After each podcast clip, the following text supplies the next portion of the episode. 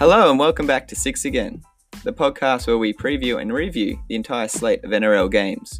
We offer our tips and best bets and bring a fan's opinion to the circus that is the NRL. You're brought Six Again by myself, Adam Hoy, and co host Jarrod Mewton. Well, with that said, let's kick off.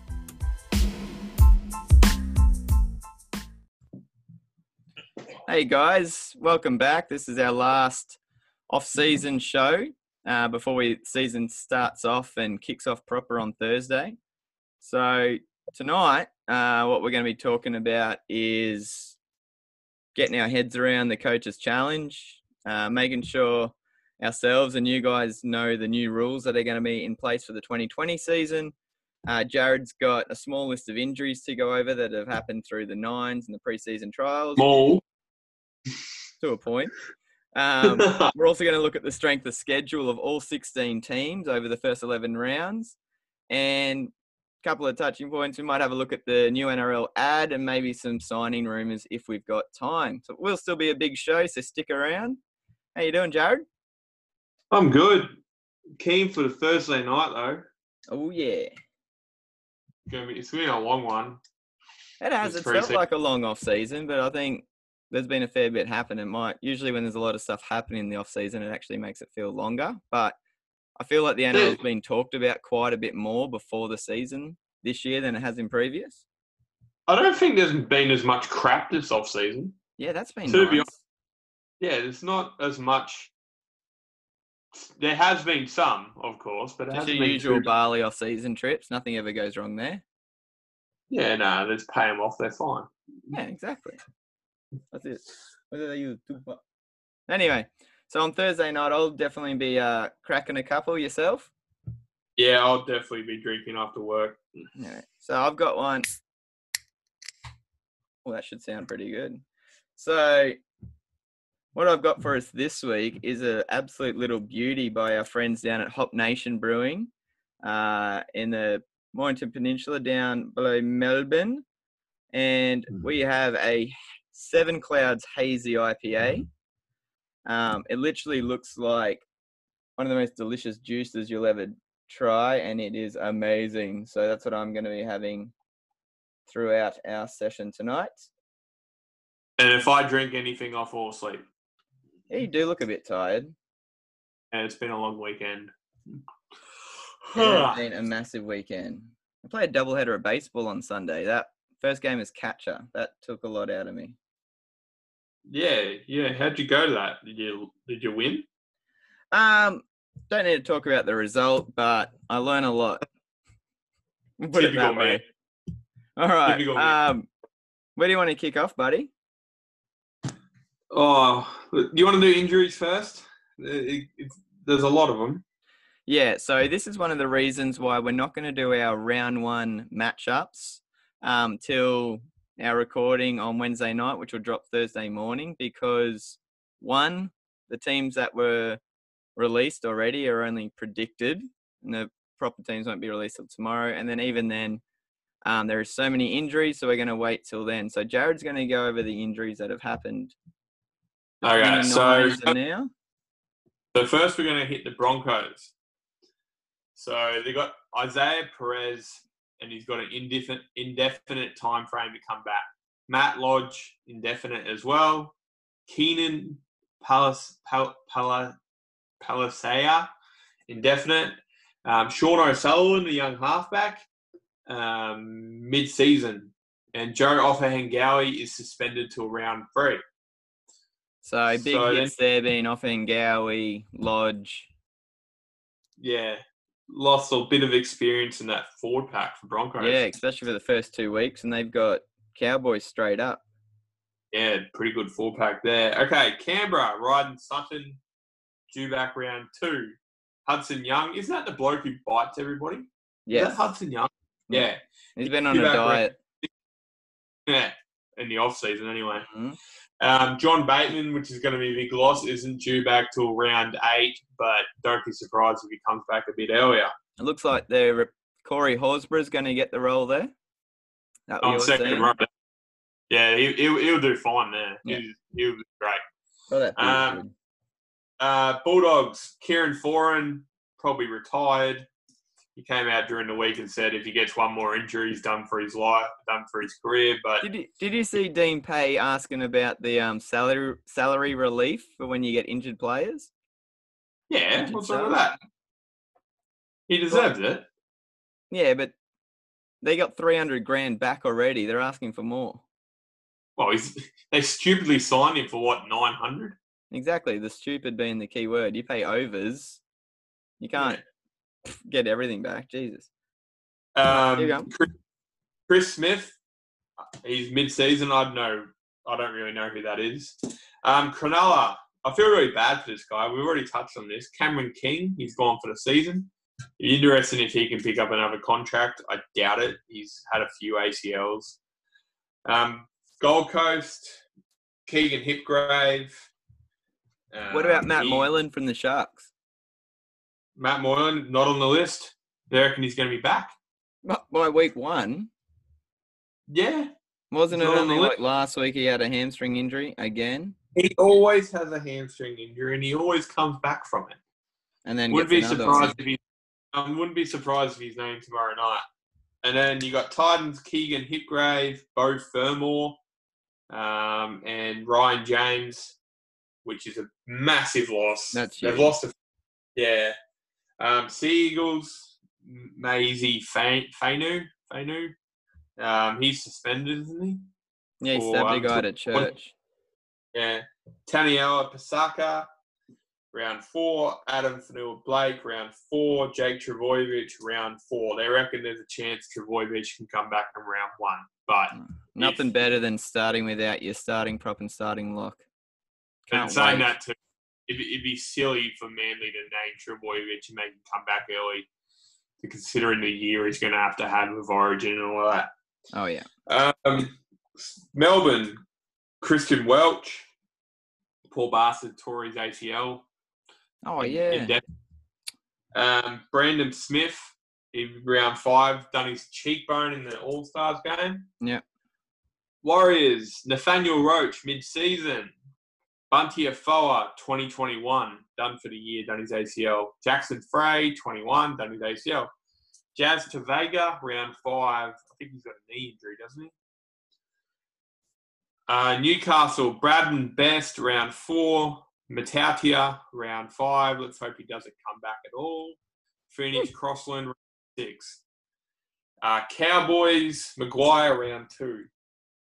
That's suspension, isn't it? Yeah. He got suspended in the last game the Cowboys played last year for shoulder charging, maybe. I think they Oh. started losing. That wouldn't be him. Uh, I think they started losing. He started doing a Cameron Munster, like doing stupid shit. Um, Parramatta, Waka Blake, indefinite. That's a loss. I believe it's They pronounced Wanga Blake. Waka, Waka. Wanga. I Uh, saw something that he might even be starting sooner than expected. I'll try and find it. Really? Yeah, yeah. Okay. Well, if he is, that he he was bought to be an X factor in that Parramatta backline, for, and they got him reasonably cheap from Penrith. So I just haven't looked at the most updated one on Matt Moylan as well. He's meant to miss the opening month of the season. Is he? Yeah. I didn't see that. Okay. Okay. And they've back also Cronulla. got Dugan struck. Yeah, that'll be interesting. I, I thought Dugan might have been coming back around. I heard, I saw an article the other day that Dugan might be coming back round one. And they're also looking at Uh, Morris at fullback. So I guess hence why there's so many predicted lineups coming up. Yeah. Don't know what's actually happened. Penrith, Dylan Edwards mid-season. Uh, Braden McGrady mid-season. Sean Bloor mid-season. Don't even know who those people are. Tyrone May round five. Yeah. Um, Rabbitohs, Mago, Tory's Peck in the preseason. He and he was supposed to be having a very good preseason. The poor guy. Won't be back to round eleven.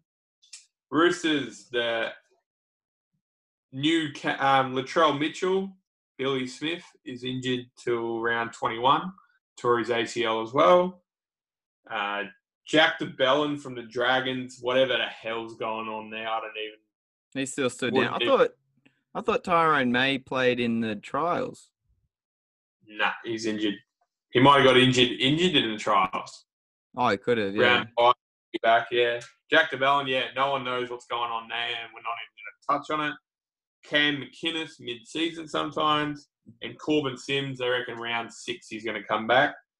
And at the Tigers, they've just got Jack, Jacob Liddle mid-season. So it- for a, for a that's why. That's why we're looking at. There's rumors that Billy Walters will get the starting hooker position there. nine, that's not a bad spot. I don't mind that.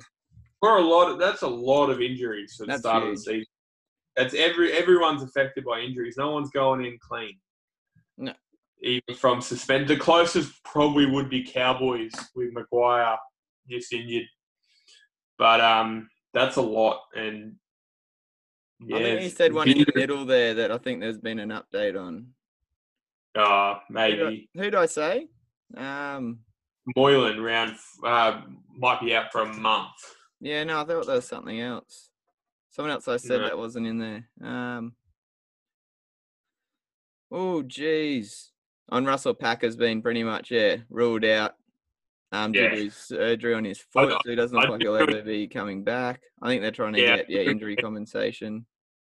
I don't really count Russell Packer. I didn't think he'd ever play again anyway. Nah. He did, it'd be third grade. I don't think Maguire likes his attitude. That's why he dropped him last year. Um, uh, and Justin O'Neill from Cowboys is back to full strength after his spleen scare last year, so that's good to see. Yeah. I'm just trying to see if there's any other ones that we've um missed out on there. On most updated one. Well, there we go. Definitely find out tomorrow night. Yeah. Broncos Broncos are hit pretty hard, actually. Did you hear that Broncos are supposed to put Jamayne Isaako on the bench? Yeah, I saw that. That's kind of interesting. Kind Um, of stupid. oh, that's it. Right. Wanga Blake. That's the one. Um, Yeah. He's indefinite.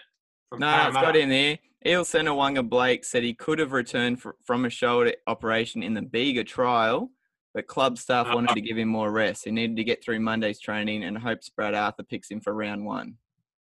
Oh, there you go. Yeah, because I saw that that was a bit of a, a quick update today. Because yeah, most people were expecting him to be out for a bit longer. Um, yeah, right. Sharks backs Matt Moylan and now says calf rather than hamstring. He changes every week. And Josh Dugan knee are all but certain to miss the round one clash. Bronson That's Xerri not- remains a chance of lining up from a shoulder injury. I think he'll play. Jeez. They'll Imagine that for play. the jeez. Imagine Sharks like having too many backs and then Moylan, Dugan, and Xerri missing one week. But they still got Oh. Katoa, who we didn't even mention before. Um, Alex Glenn probably not going to play either, hamstring injury. Ah, he, he's. I wouldn't be surprised if they put him in there just because he's a captain now. What are they going to name Darius Boyd as captain? No, but this was coming from? Alex Glenn himself. Said he's conceded Ah. he's unlikely to be right to play. So who goes to be captain of Bulldog, uh, Broncos now? They put Boyd because they reckon Boyd's going to play in the centres. That's going to be interesting. Do you give it to? Probably Milford. Yeah, could be. Would be- going to say, would you wouldn't be give it surprised. to? Um. Oh, jeez. Yeah, they don't really have anyone else that really puts their hand. Would you give it to McCullough and put him into a starting role? No, they wouldn't risk putting in a starting role just for a captaincy. I wouldn't. What Otherwise, might put be? the captain on the bench, a la New South Wales. yeah. Oh, did you see. Patrick Mago from South suspended 12 weeks, uh, injured 12 weeks, tearing his pec in the Charity Shield right after I talked him up to I said that. get his spot. Yeah, I know. I just didn't realize the time frame of 12 weeks. Whew. Yeah. So I said they reckon he was having a gun pre-season was going to be in there. Wait, Top uh, he'd 17. look good in that Charity Shield. All Yeah, right, so, so yeah. basically, Jarrod's just justified hen- why we uh didn't run our uh, didn't look at the predicted round one matchups because between now and Thursday, all these ifs, buts, and maybes will hopefully be cleared out. And Um, remember that 20 players tomorrow night instead of 17. So you yeah, don't know 20, who's going 20 player squads, and just remember they don't have to be cut down to seventeen until an hour before the game.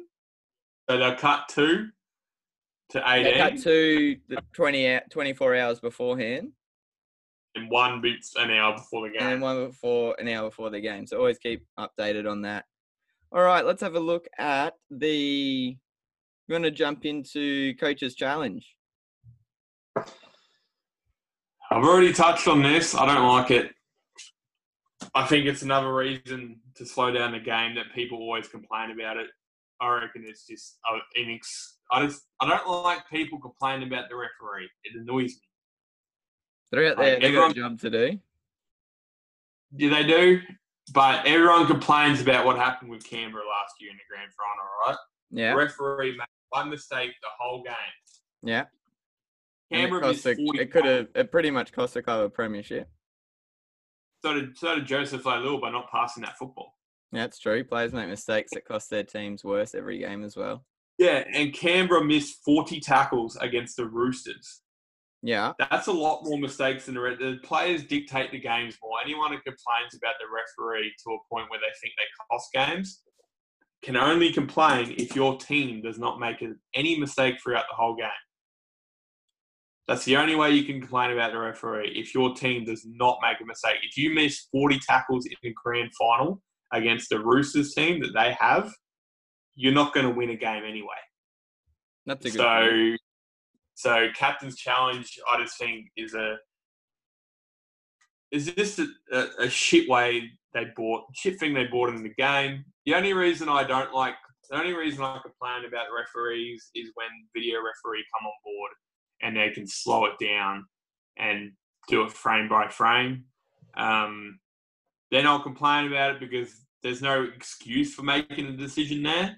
But when you got surrounded by 26 monsters, 80,000 people in the stadium screaming, they get it right 99% of the time. I'm guessing doesn't- eighty thousand people. You're only referring to the grand final, yeah? Yeah, okay. Even s- Or 10,000 eight people. origins. Though. Yeah, no, I see what Yeah, you're you- saying though. I see what you're saying. You know what I mean? I It's- I don't see. I, I don't understand why this is the thing that was brought in. Apart from the fact that they want, what what are they trying to get out of? They just want to be able to sh- justify to fans that the right decision was made. Are they trying to show that um, The giving the players a little bit of power with regards to what they think is actually the right call? Um, I think there were other ways they could have gone about it. I, I agree that's going to add time to the game. It's going to slow things down. In saying that, the NRL has come out and said, well, it shouldn't really because it can only happen at stoppages. They can't just pull up a, a set they're in the middle of it. If it's continuing to go on, the coach's challenge can only be put forward on a mistake that creates a stoppage or at a stoppage. So a, a knock make on, the a stoppages go dropout, on in goal, that sort of stuff. Um, I still think it's going to add time on. I don't. I know coaches already come out talking about how they're going to try and utilize theirs um, in order to. What's the one that I read? If if your team's under the pump and um, it's the third set and the ball's being kicked into your in goal and you've grounded it or something like that in a less than 50-50 contest. And it's obvious that your team has grounded your remaining person, you've just got to do a drop kick. Um, asking the ref to uh, for your captain's challenge then knowing that you're going to lose it but just adding an extra minute onto the review process so your team can rest and actually burning Yeah. them for no reason other than giving your team rest i think coaches have come out already saying they're going to do that saying oh can we just check this for a knock on even when there's no other player from the other team around the ball so it's going to be interesting to see how the NRL reacts to that, especially if it's the last three minutes of a half and you haven't used your challenge or something like that. I, I So- would, if anyone can send us a justification why they think that the captain's challenge is a good thing for rugby league, send it in. But I, we, we just can't see the point in it. It's just making the referees look worse. I was about to say they- that, like, if if the referees already don't have the confidence in themselves because they go up to the video ref, I, I don't know what the statistics. I'm going to say six out of every 95. ten times, seven out of every ten times. Um, and then giving the players the ability to question the official's call, kind of goes against everything that we're brought mm-hmm. up. learning when we play sport. You play to the whistle, refs calls final call. You don't disagree, whereas now we're allowed to not oh, I- argue as such, but believe that they're incorrect and get them to prove so. I don't know if it's the sending the fun- right message. I think there's a lot, lot of other ways they could have gone about improving the game um, outside of calls. And you watch any other sports, bad calls even themselves out generally through most games anyway. The the funniest thing I, I I see is you got a lot of people in the game don't like Cameron Smith supposedly manipulating the referee because he talks to him a lot. That's what a lot of people don't like. Yet those same people are loving the idea of a captain's challenge, where it gives people like Cameron Smith more of a chance to argue with the referee. Like I Have you got research to back that up? what? Yeah, I I, I not. I was just joking. We don't have to do research. Jesus. I scroll through Facebook. Point is that it just gives the referee put, puts more ref doubt in the referee's mind about what Yeah. he does, which shouldn't be happening because he needs to be hundred percent. And the biggest thing about referees is if they admit if they make a mistake, it's good. It it's better they admit it, but they've still got to go. Okay, we made a mistake. Let's just keep going. All right, that leads That's- me into my next point. Actually, say coach's challenge isn't in. What's something that you would like to see come in that could maybe either explain um, the rest decisions or may, with some weird tangent, um, diminish the amount of errors that are made? There's no way to do it. There isn't, is there? It- No, what what you said earlier was right. It comes around back at you. Yeah. No matter how you swing it, it and everyone knows it. You might get a really really bad call your this game.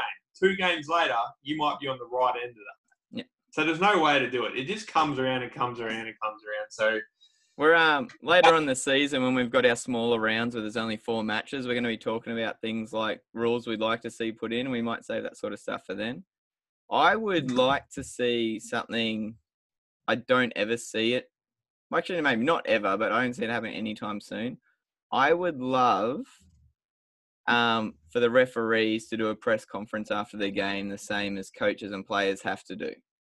Because once Why? their game's finished, yes, they do video reviews. I know that. Yes, they do training through the week. Yes, they have discussions with um, the head coaches, CEOs, head of refereeing, etc. But instead of the NRL coming out or the head of referees coming out and explaining decisions, I think it would be good for everyone involved, not as a you're gonna have your, your you're gonna have your crappy journalists and your people who Yeah. just have no other deeper thought, just using it as an excuse to get into the referees. But it would be really, I think, pleasing to see what their point of view was when that call was made. Because we asked the uh, we asked the head coaches the same question, and they get fined for actually speaking their mind if they don't give an answer that agrees with everything the NRL puts in their fine print. And you'd say that the players and the head coaches are a lot more emotional and heated under the collar in their press conference, and they're asked to do it. But I would like to ask, what was your thought process here? Um, why was the call made here? Not But so the problem- much. Sorry, It will I was gonna turn say, not so much with.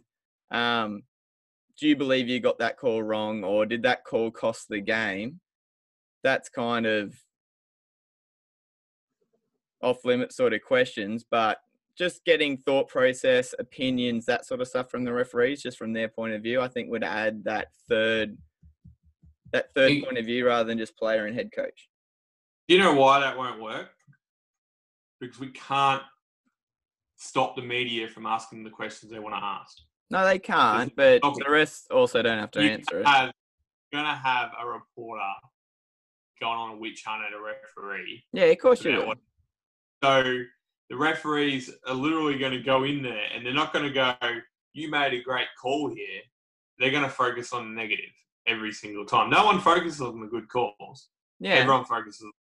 And I so, put that I put that like that asterisk there. If you if it's gone in with that line of questioning, the same as if there's that line of questioning with a head coach or a player, um, they can end the press conference early if they if they want to, or they can limit certain members' access to the press conference if it's a continued. A I, I don't agree. of I don't. blah. I don't agree that the um, coaches should be should be um, muffled either. I love the idea of Ricky Stuart abusing the shit out of people. Yeah, Like, the the penalties it- are in place for a reason, so they know that. Yeah, I I, I don't. I don't agree when they come out like the head coaches come out and say something against the referee or the referee's call or something like that. If they've then after the game or at halftime watched the video and saw what the correct call was, um, but in that I- same case, if they're out there getting fined for their opinion, I think the rest can at least be out there speaking for themselves rather than this three days later head of referee goes out and said, by the way, four days ago in this match, yeah, we made a mistake. the the problem is rugby leagues. Actually, my dad always says that rugby league likes to.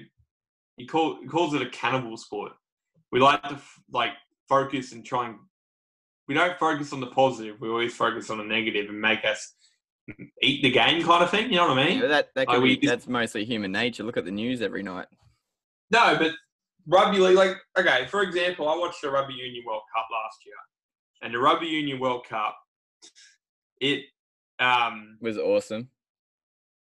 not for Australia, but every time though, I saw some horrible calls in there, and the players just got on with it. No Yeah. one focused on what happened; they just focused on what happened in the game. And rugby league need to do more of that. And I, I like I said, I don't mind when coaches are emotional and like to give their opinions and stuff.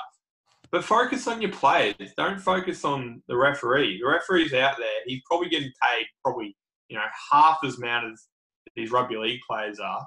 And the guy's got to think the entire time. The rugby league players, and I respect the hell of rugby league players because their skill is amazing, but technically they only have to catch the ball and tackle.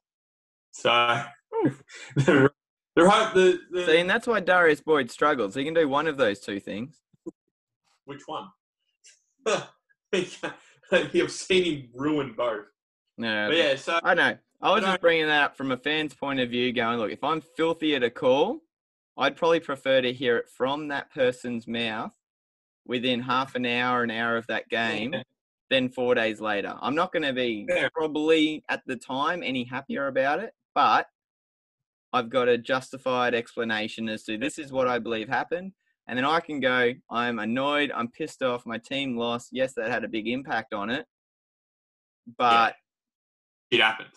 shit happens. And if you get that um, point of view straight away, it can have a big, to, or it can have enough difference for you to see it in Yeah. a different light. And I Yeah. think doing it that way um, would have a greater impact than slowing the game down to make sure every single call is correct and literally undermining a lot of the foundations of sport that we grew up with. Well, all- these new rules were brought into Queensland to make the halfback more, like the little fellas run more. You know what I mean? Like it's made like they, they brought in a dummy half rule and a first receiver rule in junior rugby league where dummy half could run if he's got the pink bib on, and the first receiver could run the ball with only passing it once if he's got the yellow bib on. They brought that in about three, four, five years ago in junior rugby league. But the stupid thing is, if they stop the game so much, people are going to get rest, and the small players aren't going to be able to run around the game as much. So it's just they're not helping themselves with the rules they bring in at lower level, and then they're bringing all this stuff at the top level. I just don't Well, like the idea. That's a, that's a great segue because our next segment is going to be around the new rules. yeah, All right, so Yeah. four new rules. We've got the 2040 rule. Uh, we've got changes to the scrums. Um, we've got a difference in tackling the attacking player in the air, and then we've also got the new uh, legislation around trainers on the field. So, Jared, do you want to explain the 2040 rule and your opinion? it's the opposite of the 40-20. Um, No way. essentially, um, pretty much it gives the attacking team, or technically the defensive team, but the, the team with the ball who's coming out of their own line, the option to kick it from their 20 through to the 40 and get the ball back. Oh, I just um, love how you were struggling then. The the attacking team, the defensive team, the team with the ball. The team with the ball is the attacking team. No, the team without the balls and defensive team, attacking team in this situation. Nah, whatever. Go it on. It is, and you so, both know it. Do you like um, it? Do you so, not like it? Do you see I what the point of it is? Yeah, to create more opportunities for the team to get out of trouble. Which I hate. And to put more pressure on the fullback. Which, in saying this too, when there's a when you come out of trouble, a lot of teams can uh, defending teams can condense in and make them either run around them or get belted through the middle. So this way, what will happen is it'll make them drop back an extra winger, just so that that's not an option. So instead of having just a fullback back there to cover everything, they'll have two back there instead of one for probably from the third tackle onwards, which is probably a good thing because it gives them more of a chance to get around them, which is pretty good. So I don't mind it. I know you don't like it because you don't like getting, giving people get out of jail free cards when they're in their own 20, but I can live with it. It's just a little. I don't think it was necessary, but it's in the game now, so. And that's the thing, like the thing I dislike about it most is I don't think it was necessary. It wasn't an issue in the game. Um, if if rugby league wants to be more like rugby union, they should just come out and admit it. So obviously, we know in rugby union, if you're in trouble, you kick the hell of the ball. You kick the ball out of trouble. They've already got a fullback back. They've usually got their two wingers. They might even have the number eight as well. So if you don't kick it out, um, they can run it back. So league has now gone, hey, if a team's trying to get out of their own end and they're struggling, when has that ever been great for people to watch? hey, when your team's on top and you're belting the crap out of them because they're not getting out of their own line, it's one of the few times in a game, not in a scoring opportunity, where you've got intensity and crowd involvement and enthusiasm. You're like, if we can pin them down here, they kick the ball short to the halfway or whatever, we're in an attacking position. But the other side is you're also going, don't get off too early and give away a penalty for offside, but you're involved in the game as a fan. Whereas now you're like, we've done all this hard work, we've put them down their end, and they've got an opportunity to kick it out.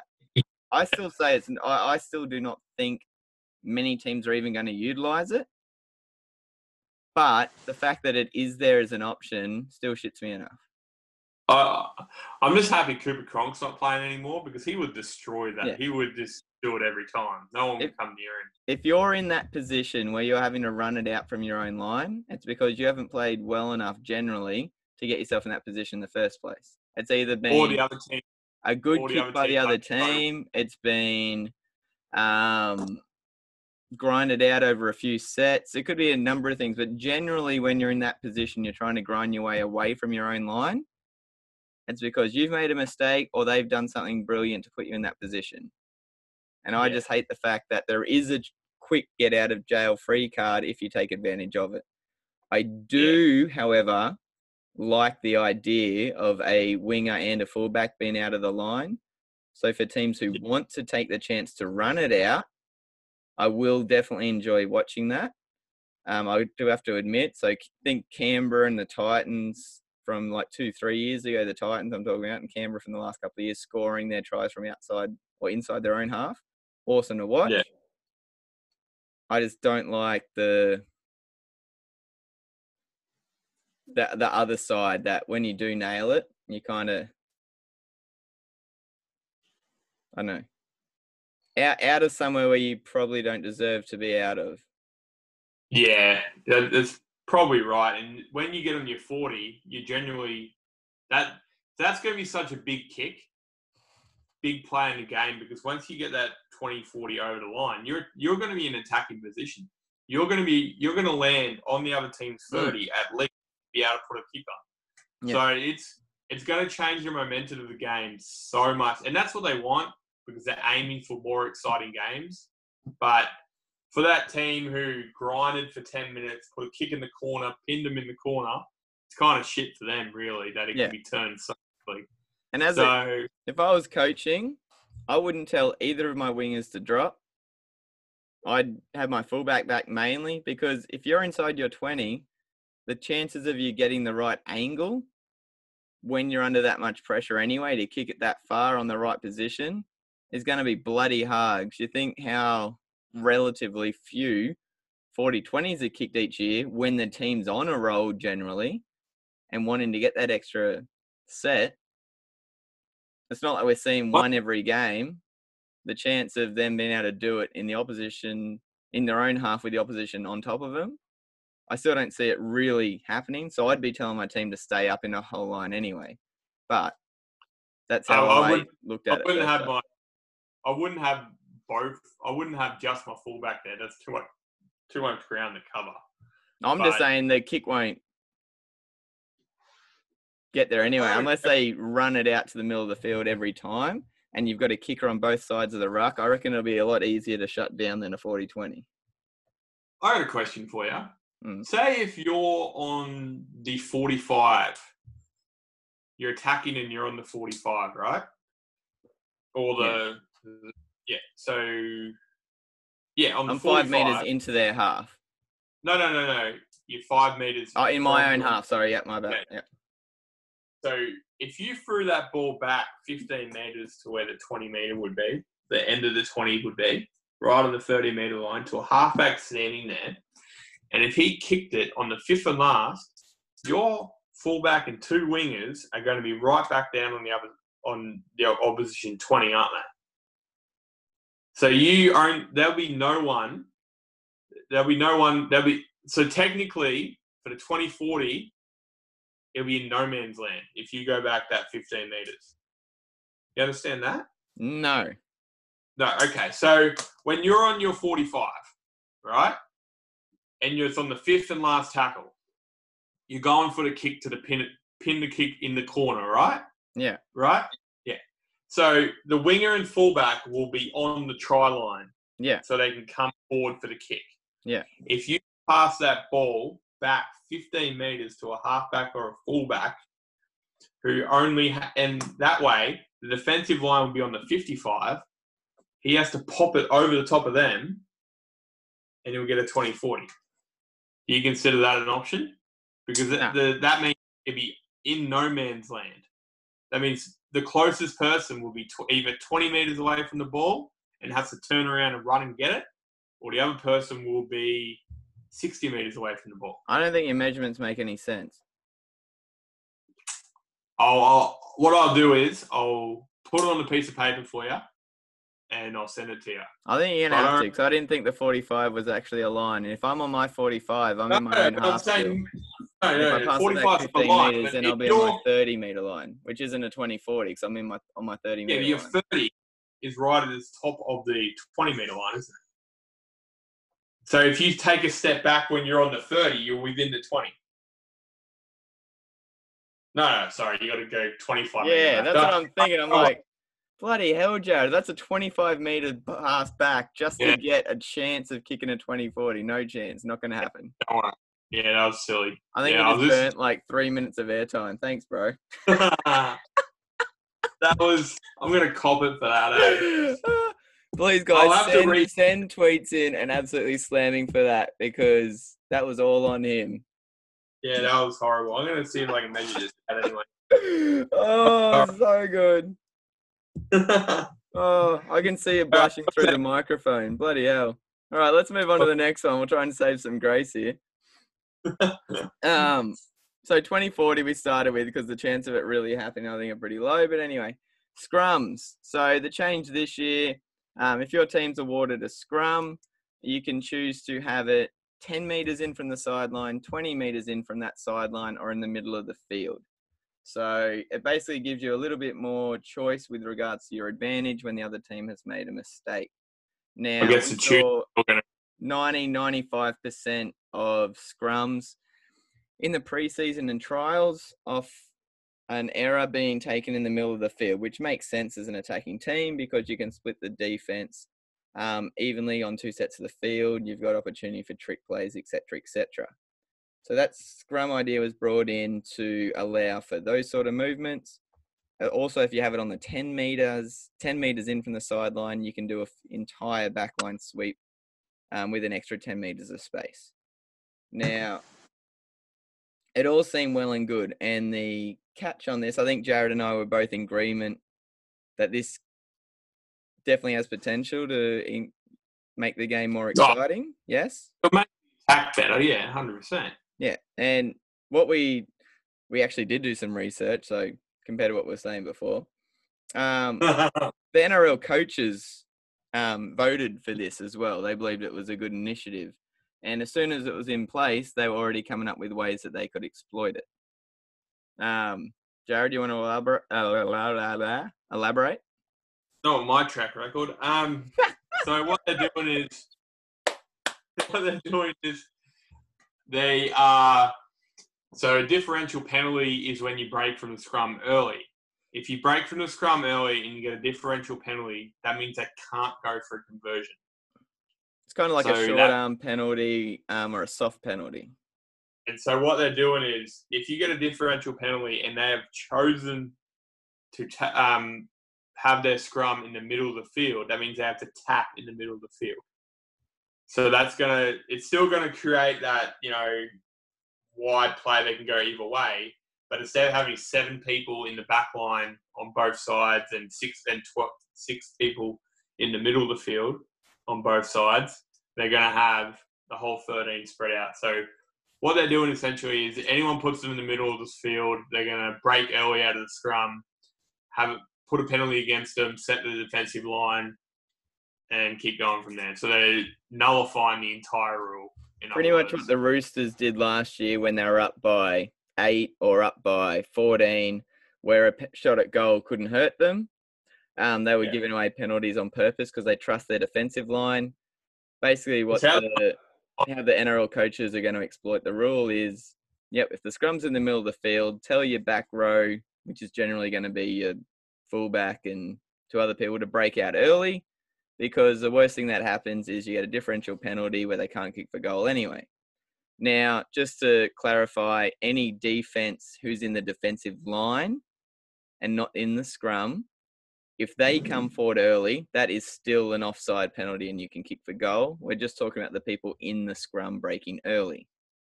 Now, it's interesting that the NRL coaches voted for this rule because they could, whether it's already in the back of their mind, how they could exploit it.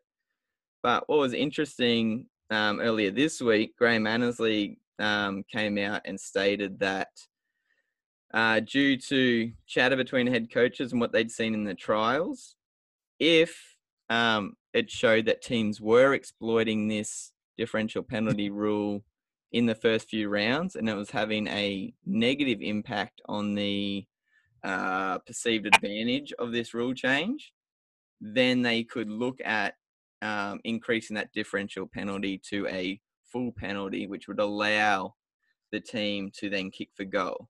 And that's not something the NRL generally does. If they put a rule change in, it's there for the season.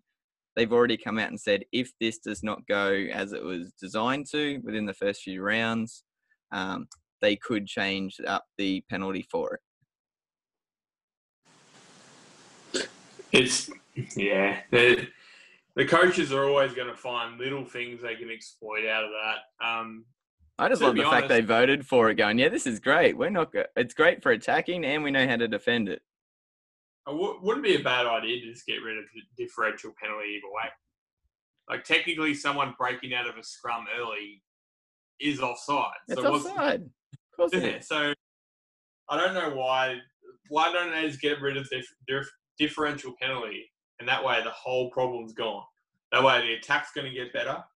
I tell you what, one thing I'd love to see in our NRL team too is put the scrum in the middle of the field, put seven people on the right, and no people on the left, and to see the defense what the defensive team would do. How cool would that be? And put Josh at a car at lock or something to pick the ball up and sprint. Yeah. I'd love to see. How cool would that be? I was just thinking of one there where if I've got the scrum in the middle of the field from 10 meters out and it's round two or round one, and I know that the opposition's going to be breaking early, I'm running straight through the middle of the scrum. yeah, well, put It will be Jason interesting, but when I heard that doing scrum modifications, I was really excited that they're the A going to allow you to push again, or B just get rid of scrums. But Yeah. well, um, I, I just would love to see seven and zero, and then either way, you've got a big what thirty meter gap with no one there, or you've got seven on six on the other side when they, if they put or someone there. something, or something like the All Blacks do, where you've got um, scrums over right over on one side of the field, and they've got their backs, so both centers and a fullback within like 15 meters of the scrum, and then a 30 meter gap, and their wingers on the sideline. So you've got a 30 meter gap of space, and the defenders are like, "Well, we're manned up, but there's also a 30 meter gap between our winger and our outside center." One person misses a tackle, we're on. Yeah. Or like you said, give it to Addo Carr and he can just run around everybody through the gap. yeah. So we'll be Yeah, interesting you- to see what they do. Hopefully, I like the idea of them penalising straight away, um, allowing them to kick for goal because generally, again, if you've given away a scrum, you've made a mistake, so you've got to then um, make up Cop for it. it, not cheat. Yeah. All Yeah. right. So- So this year, one of the most confusing rules in rugby league, I guess, will be put to rest, where if you're a defender going up to the air and you catch a ball and you get tackled in midair, you get a penalty. Whereas the attacking player, if they get tackled in midair, it's fair game. So they've gotten rid of that. So the attacking player now, if they get tackled in midair, it will be a penalty to the attacking team. I'm honestly surprised that even stayed as a rule, considering how how much they've made the game safe in the last ten years. So we've already talked about how this is going to be an advantage to teams like Parramatta, where you've got Sivo and Ferguson. Um, someone like Daniel Tupou is going to love this because the kick doesn't even need to be smack on the try line anymore. If you get enough Yeah. momentum from two meters out and you can jump further than two meters in the air, and like l- lengthwise, I mean, not height, um, and the opposition's not there, they've literally got to wait for you to land before they can hit you. And People like Corey Thompson are going to struggle now. yeah, Corey Thompson's going to struggle. You're shorter sort of wingers. Now, I think this has got benefits each way. If a team really wants to take advantage of it, like your Roosters with Tupou or your Eels with Ferguson, and they kick it a touch too far, um, well, then yeah, you're going to get the ball either caught in goal or it'll go over the sidelines. Or if you kick it too short, then you're going to be giving the team a scrum coming out of their own area rather than a um, play the ball, which is going to be quite interesting as well. But from the defensive point of view, if you're someone like Corey Thompson who is really short, instead of going up for the aerial battle, you might be going up just to hit it into touch or hit it dead because you know that once that player lands, you're not going to tackle him anyway. So it's going to be interesting. It's going to reward those with very accurate kickers because most Yeah. teams don't put bombs up to land right on the corner post because of the risk that's involved. But now knowing that their player can't be tackled in the air, Yeah, it's going to be. It's going to bring in a whole new. I know they're leaning towards the you know big, big wingers, and most teams have big wingers, but it's going to take out position people like um, Hazem El Masri. Like he was a great winger. Who probably is not going to get it. His kind of player, his size, I'm going to get a run anymore because of it. Um, Rob Robbie Davis, he was a great fullback. He probably won't get a run anymore. He, oh, Like, I think a full, I think a fullback's got enough ways that they can impact the game But- still. like there's gonna there's been so many great small wingers like Matt Utai, stuff like that. They they won't get a run Yeah, but- just because of their size anymore. even then, like when Matt Utai and El Masri was playing, how many times did the Bulldogs and um, attack with a bomb to their wingers? Yeah. I, I get it, but a lot of people these days, like look at Daniel Tupou and Blake Ferguson. No one's going to outrun, outjump those guys these days. Like Blake Ferguson do a two. I'm pretty sure he can do two backflips these days. Yeah, Just but the other side of it is, what are you going to do as the player going there? You can't kick it to him. He's too tall. We don't have a tall guy. That's like trying to tell Tedesco or Addo Carr not to run as fast because it's not fair. No, I'm not saying don't kick it. I'm saying take advantage. I'm saying it's going to take out the small wingers in the world. Yeah, well, I think then the small wingers will have to find. Um, it'll make the coaches and the players have to design a different way to to uh, combat it. I, I still Yeah. I can see a lot of teams going for it. I don't see it paying off as much as I think I thought it would at the start because the kick still has to be pretty damn good. The player has to land um, pretty much on or over the try line. If they land short, it's still going to give the defense opportunity to tackle them over the line Yeah, as they would. the- because they're not going to have momentum as much as they How would. good are they kicking these days? Like, you, you look at the halfbacks we've got, like, Adam Reynolds will love it. Adam Reynolds will love it. Mitchell Moses would love it. Um, Luke Keary would love it. Ben Hunt might Uh, actually be able to do something every now and then. Uh, ben Hunt's got a good grabber. Yeah, um. I, w- I won't say Mitchell Pearce as much because he, he's not really that known for his kicker. He's more of a running halfback. yeah, I'm so not going to is- say Cherry either. Kerry, Kerry's probably the best kicker in the game. Yeah, but that's that sort of kick. He well, it, we haven't really had it many jumping wingers. You're not going to be putting a bomb up for George Tafua. He has enough trouble just like running at speed, let alone running and jumping. Can George Defoe even jump? I don't know. It's a lot of lot of legs to get off the ground. Yeah, he's built so low to the ground. Like he's more power based low than he is trying to get high. So he might suffer from this as well. He could But in saying that, all they have to do is hide Trbojevic on the wing and they're fine. So if you see a scrum in the middle of the field because a halfback has tried kicking the ball to a jumping winger who wants to not be tackled and they get taken over into touch, um, don't be surprised if that scrum's in the middle of the field and if the team for some reason decides to belt the ball downfield after the second tackle because they're all three new rules that could come into play next to each other. Yeah. Now, also don't freak out if you feel like you're missing colours on your TV because hopefully there's going to be less orange and blue with regards to the trainers. So that so shit. Think that's a pretty good segue. Come on, let's go. Um, this has been quite interesting. So they said there's going to be a breakdown of trainers on the field. Now, the NRL's put new rules in place, and as one journalist who we're not allowed to give free ad- ads out to, did a bit more research than us and found that these rules didn't even need to be put in place because the rules that were already in place kept the trainers off the field if it was actually enforced. The problem is who enforces the rules. Now, we've been discussing whether it's the match official, not the one on the park, the, the third, fourth official, whichever one governs all that sort of stuff, the time. Um, but the NRL's come out anyway and put new statements out. So, orange shirt trainers. So, these are generally for your injuries. Orange shirt trainers will still be given unrestricted access to access the field of play to treat an injured player, but must immediately leave the field once they have completed the treatment. Orange shirt trainers will no longer be able to remain on the field behind the play to monitor players and must instead do this from the sideline. Was already a rule, wasn't enforced. When they say monitor the players or remain on the field behind the play, that was for that injured player. They need to treat them and get off the field. Now, blue shirt trainers, this is your Alfie Langers of the world. Currently, blue shirt trainers may only enter the field of play after their team gains possession of the ball and must lead the field at the completion of the fourth tackle. This rule has been modified to limit the blue shirts trainers' ability to do this to a maximum of three occasions per half.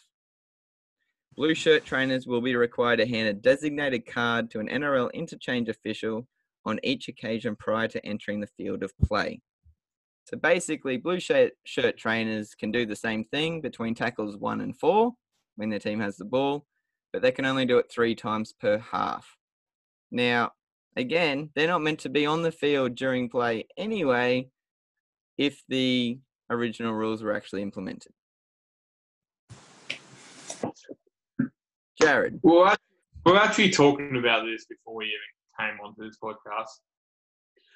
Well, you, you brought up a scenario where what happens when it gets penalised?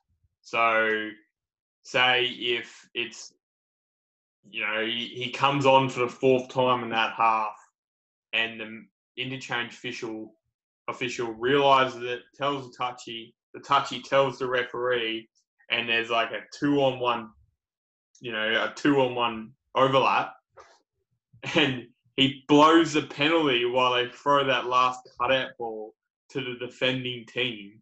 Is that going to like absolutely blow this up? And Yeah. I can also imagine halfway through the season, there's going to be a video footage of a blue shirted official running onto the field again for the fourth time, and everyone's going to be blowing up about it, going, "Oh my god, this happened!" So That comes I, I down to the headline. I I can't. just see I, the headline. yeah. there's a lot of information about the rules themselves. There's very little information with regards to who's going to be policing them. Now, Yeah. the trainers, the responsibility of the trainers is the head coach. They determine when the trainers go on and off the field, so they need to be kept at it. But I would, I think that would be brilliant, brilliantly horrible. That yeah, if there's a big breakaway, blah blah blah, out of nowhere, a penalty is called because there's an extra trainer on the field, or the trainer's been on there for the fourth time. Now, what do they are do? they going to be penalised if they step on the field once and then realise their mistake? Well, that shouldn't happen because they've got an interchange card. I think both the rules that they've brought in are great ideas. I think the less the trainers on the field as possible, the better. I think most people agree with that. I think it's still hilarious that these rules are already in place but weren't enforced. And I will expand on blue shirt trainers will still be able to continue to enter the field of play unrestricted following a try being scored to facilitate an interchange of players so they can run um, on with that player who's going onto the field and run off with the one coming off it. Um, prior to an injury timeout, prior to a dropout per the um, during following a try being scored. So they're still going to be on the field a bunch of times, but we should notice them less during actual play as they're only allowed on there three times. Now, I got a great question ideas, for- but yeah, who the hell is going to look after this? Because the on-field referee, like we said before, has already got too much crap to deal with. I got a question for you. Yeah. How many times do they get caught until they get suspended? Like, are they going to? What, what, what happens if they do get caught? What no, no penalties have been put forward that I've seen. So do you just risk it anyway, knowing that the worst thing that's going to happen is a ten grand fine? Oh crap, we're a multi-million dollar club. We don't care. Yeah. We needed to get that message out there because the other team's got an injury that our players hadn't picked up on. the, the day, the day that um, there's a penalty in like the scenario we are talking about, that's when he'll get. That's when they'll go. Oh wait, holy crap, we've got to stop this. I think they have to put something. I'd love to see something like a sin bin. Yeah, Get caught a fourth time, players sin bin. You know what a rule I'd love to bring in? When we were growing up, one of the biggest things was if there was multiple infractions, like say multiple high tackles, the person who didn't who did the last tackle isn't sin bin. So say there's three high tackles in a row, they got three warnings, right? Yeah. On the third warning, they send the person who did the high tackle on, did the last high tackle. Yeah. You know what I'd love to see? The captain gets sin bin. Ooh. So yeah, so he's gone, mate. You got to go back and tell him Yeah. to stop high tackling. yeah. If it happens again, you're going. So that way, the captain's gone. Or That's an that's a rule that used to happen, which I 100% agree with. Because I don't think that can will- happen at the top level just because of the fabric of the game. Because your your ah. Your captain and whoever actually did it could be completely different positions. That could have a completely different outcome in the overall game. Doesn't matter because the captain's got to take control of that team. The captain got the warning. Yeah, the captain captain- can do as much as they can. They can lead by example. They can communicate to their Yeah. players, but they can't be in the player's head saying, But- "Do not do this tackle." If you're playing and you had a captain like that, say Boyd Cordner does everything right, does all the stuff right, Yeah. hard player, someone you follow, and then you turn around, you got Jared Waerea-Hargreaves, who's an absolute asshole. Yeah, who does that kind of stuff all the time. Jared Waerea-Hargreaves is going to feel worse that Boyd Cordner got sin bin over that over the top that he got sin bin. He's Yeah, going to feel it- a lot worse. Than, would it actually than- stop him in the heat of the moment? I don't think so. doesn't matter. It, the, I guarantee you, Boyd Cordner will stop him after the game. So I agree with it. So you might have noticed that we haven't done a first half and a second half of this episode because we just kind of wanted to cover all the nitty gritty sort of off field stuff that was going to put you in good stead for the season. Uh, we've covered Coach's Challenge, we've covered the new rules, our 2040 scrums, trainers, tackles in the air.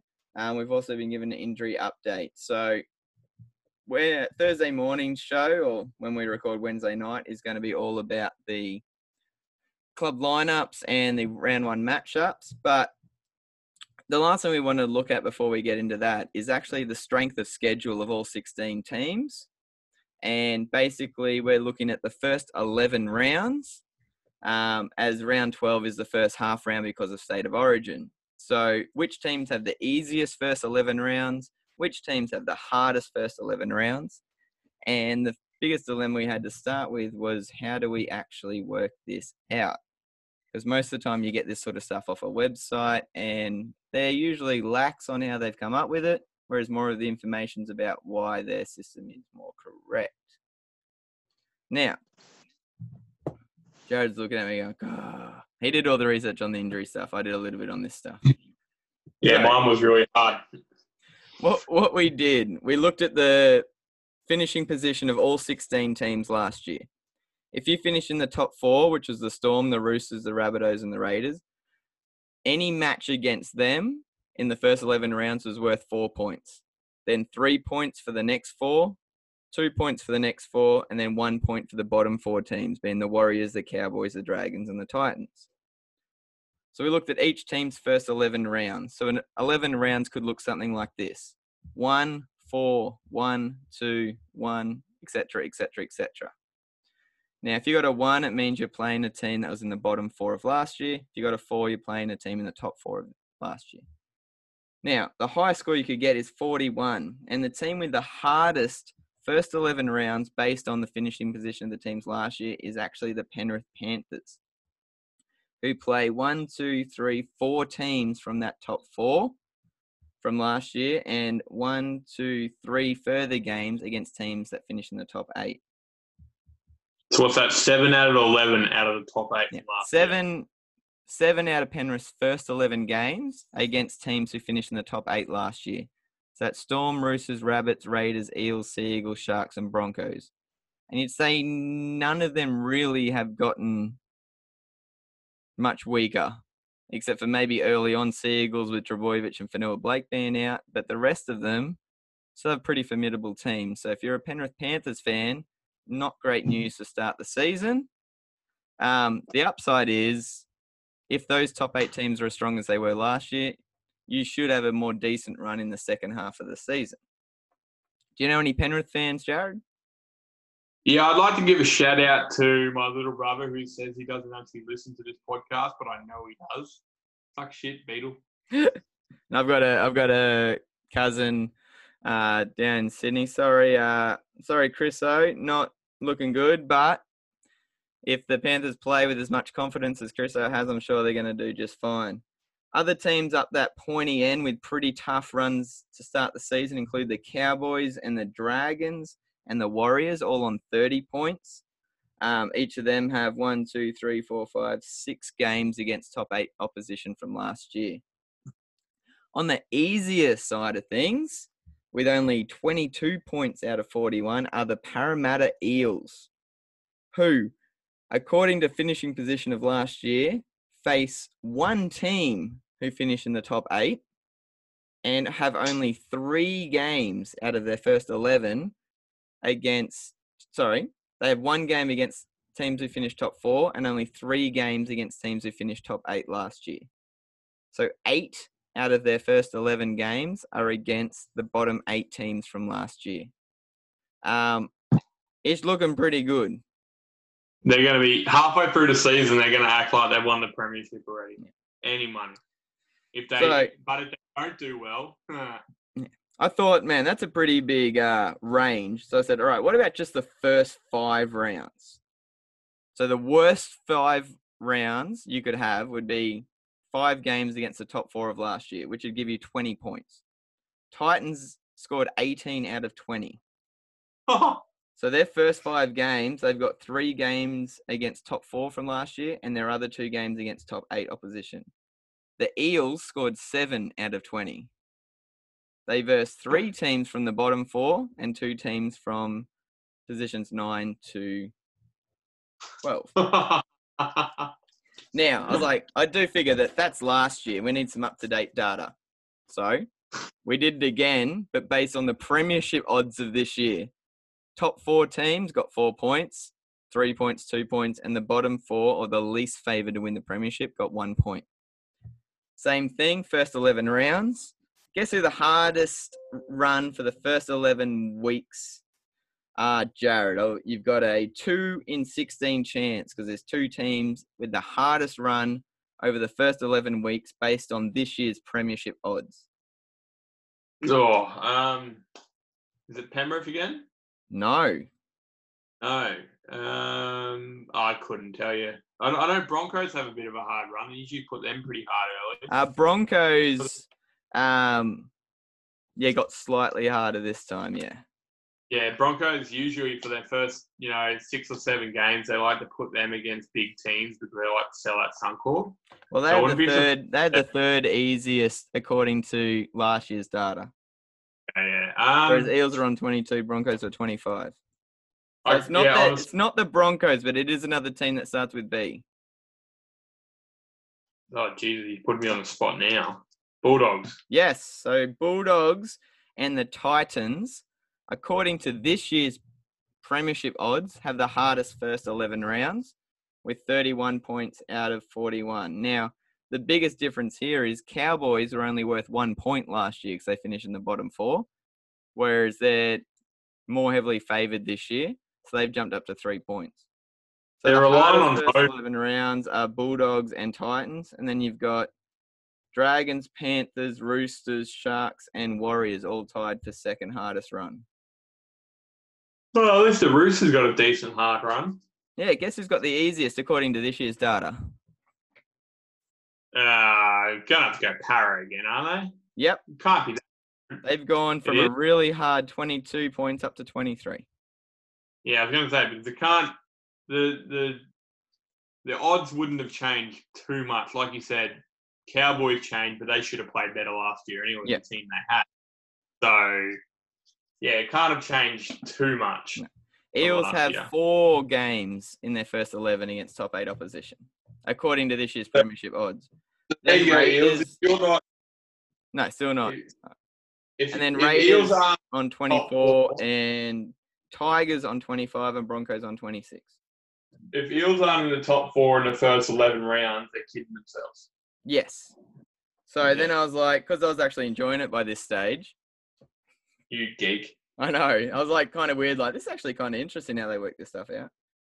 If you put this year's premiership odds plus last year's finishing position, added the two together, it's 82 points for the hardest run. Panthers scored 60 out of 82. So between last year's finishing and this year's, they've definitely got the hardest first 11 rounds.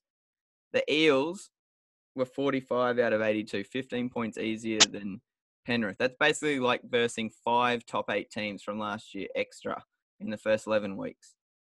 Jesus. That's huge. So if Penrith are anywhere around the top eight at the end of the first 11 rounds, they've done pretty damn well for themselves compared to where they finished last year. And if the Eels aren't on top of the ladder, or at least pretty damn close, um, barring massive changes to six teams all at once, which generally doesn't happen, um, they'd be pretty upset going into Origin considering they may be losing a couple of players. Who? They'd only lose Ferguson. I'm just, I was just saying that before I actually thought about it. I don't know. Nathan they- Brown could be a smoky. He'd be a great Origin player, I reckon. The only other one possibly would be Mahoney. Ooh, Uh, jeez. I don't see any other. Clint the- the- Gutherson as a um, uh, utility. No, no, there's too many good. Like Wade Graham will play better than Gutherson. Oh yeah, that's any- true. I know. um, As he, weirder things have happened. Um, that's pretty much all we've got for this week. And when we say all we've got, it's been a pretty big show. So thanks for uh, tuning in. Um, remember to catch us up on Twitter at Six Again Pod. Starting the season proper. Remembering first game is Thursday night. We've got Eels versus Bulldogs. Yeah, great game to start the season. Oh yeah, blockbuster. Um, official team list will be uh, announced Tuesday night, so we'll be recording Wednesday night for a Thursday morning release, and then again Sunday night for a Monday morning release, and that'll be our two episodes going forwards. Um, if you haven't checked out the new NRL 2020 ad, give it a look, give us some feedback on it, some discussion points. Um, send in any questions that you have. We have had one listener write in saying, after that wages last week around Tex Hoy, that we are going to introduce a new uh, concept to the show called Hoy Watch. And so we'll be giving you weekly updates on Tex Hoy and his uh, career progression. There's even rumours that he might be starting in the next couple of weeks. So according to that, we He both lose ten dollars in our bet. Will not be. He bloody better not be. Um, So Oh. un- until then, guys, thanks for listening in. Make sure you share, give us a review on Apple Podcasts, on Spotify, share it with your mates. Um, jump on Twitter, give us a shout out, give us some feedback, whatever you want to do. Otherwise, we will talk to you Thursday morning. See you later, guys. I'm going to bed. Bye.